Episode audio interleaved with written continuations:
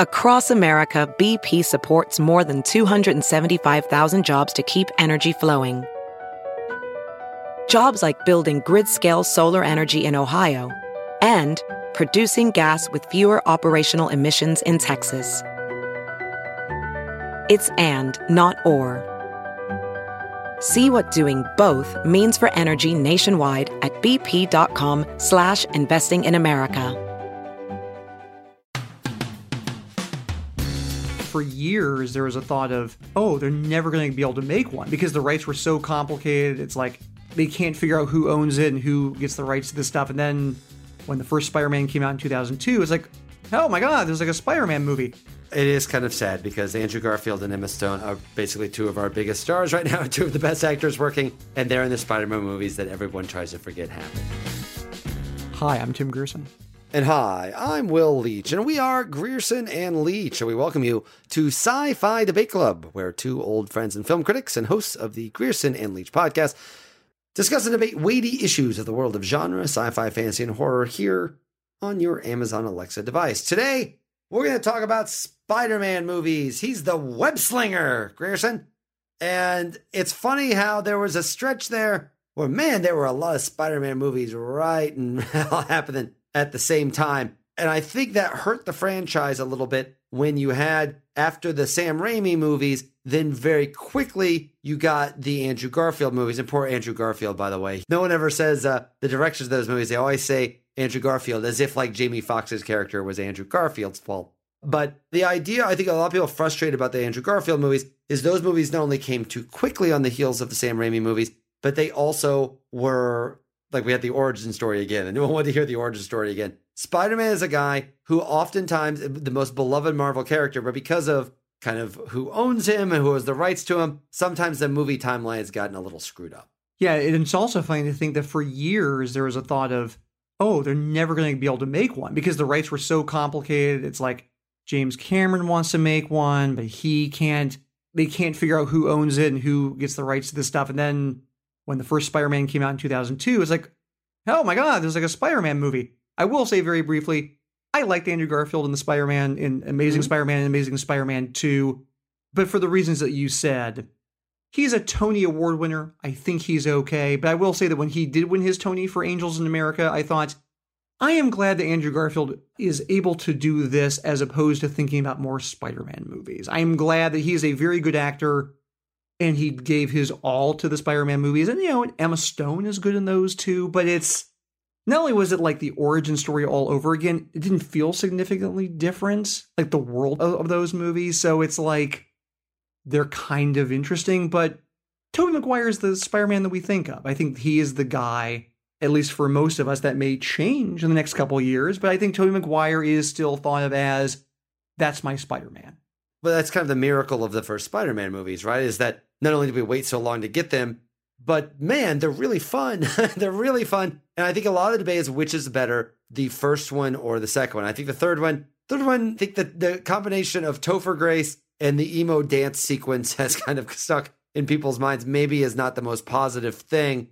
But I would say that whether you like the first or the second one, may depend a little bit on what your thoughts on the villain or may feel how much they invested in the character. To me, one of the fun parts about two is you don't have to do the origin story a little bit. But the first one, you see a sense of excitement and joy that, like, wow, we've been wanting to put Spider Man on a movie screen for so long. How are we going to do it? And Sam Raimi felt like he had the exact kind of right kind of tone to make that happen. Yeah, I mean, there were comic book and superhero movies before that Spider Man movie in 2002, like the X Men movies had already started by that point. But that really feels like that was kind of like ground zero for the world that we now live in. It came out May 3rd of 2002. After that, the beginning of May is now kind of officially summer movie kickoff season. And Sam Raimi uh, directed all three of those. I'm a big Sam Raimi fan. I'm a big fan of Darkman. And in some ways, this first Spider Man movie is like a retelling of Darkman in certain kinds of ways. But I'm more of a fan of Spider Man 2, partly because I think the villain is better. I think Doc Ock is, in terms of Spider Man villains in general, I think he might be the best. He's in like the top two or top three, put it that way. I think that character is really kind of well conceived. And like you said, Will, like the origin story, you don't have to deal with that in Spider Man 2, which came out in 2004. It's more about the love story. It's more about Peter Parker sort of figuring out, okay, now that I have these powers, what does that exactly mean? You feel like maybe they got a little bit bigger of a budget because the first one was such a big hit.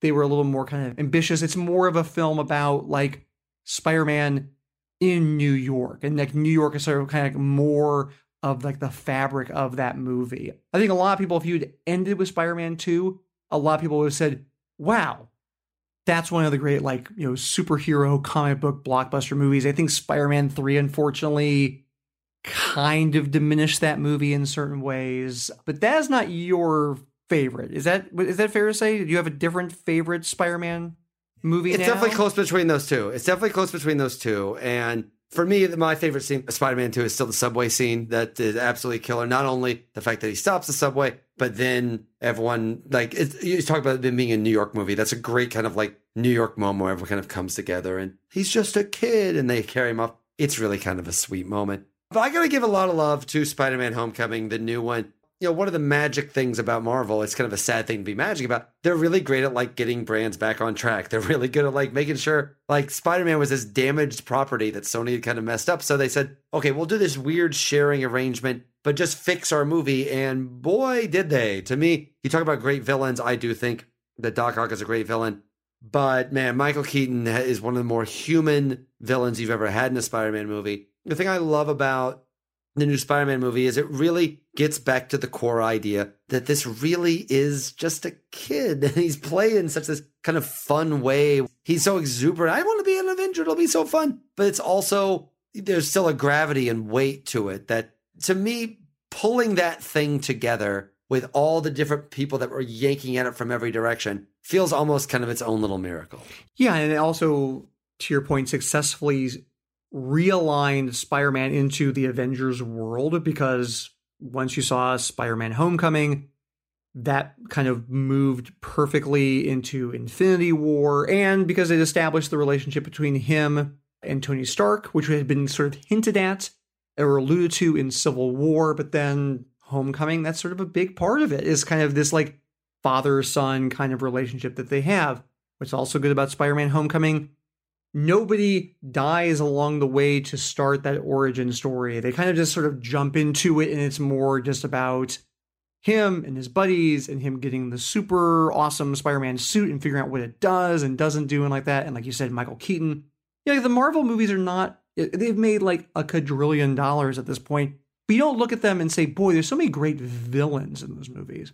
Michael Keaton is as uh, the Vulture is one of the really good ones there's like a personal connection that he has with Peter Parker, and when it like connects at the end, when spoiler alert if you haven't seen the movie, we won't say what it is, but there's a connection that they have that works out really nicely in that. I still prefer Spider-Man 2, but Spider-Man Homecoming at least suggests that Marvel, as per norm, let them get their fingers on it. They know what they're doing it is kind of sad because Andrew Garfield and Emma Stone are basically two of our biggest stars right now, two of the best actors working, and they're in the Spider-Man movies that everyone tries to forget happened. So I still blame Jamie Foxx for that. It's not really Jamie Foxx's fault, but boy, whoo, boy, that villain! Yikes! Yeah, I mean, I, think I think Marc Webb, uh, who directed both those movies, he deserves some of the uh, the shame as as well. They were just ill-conceived. Yes, they, they, they were they were they were blockbuster movies that no human being wanted and now we've moved on and forgotten about them. But we never move on here. Actually, we do. We move on to the next show. So we'll have a new Sci Fi Debate Club next week. And here's your reminder that for all things sci fi, fantasy, and horror, visit sci fi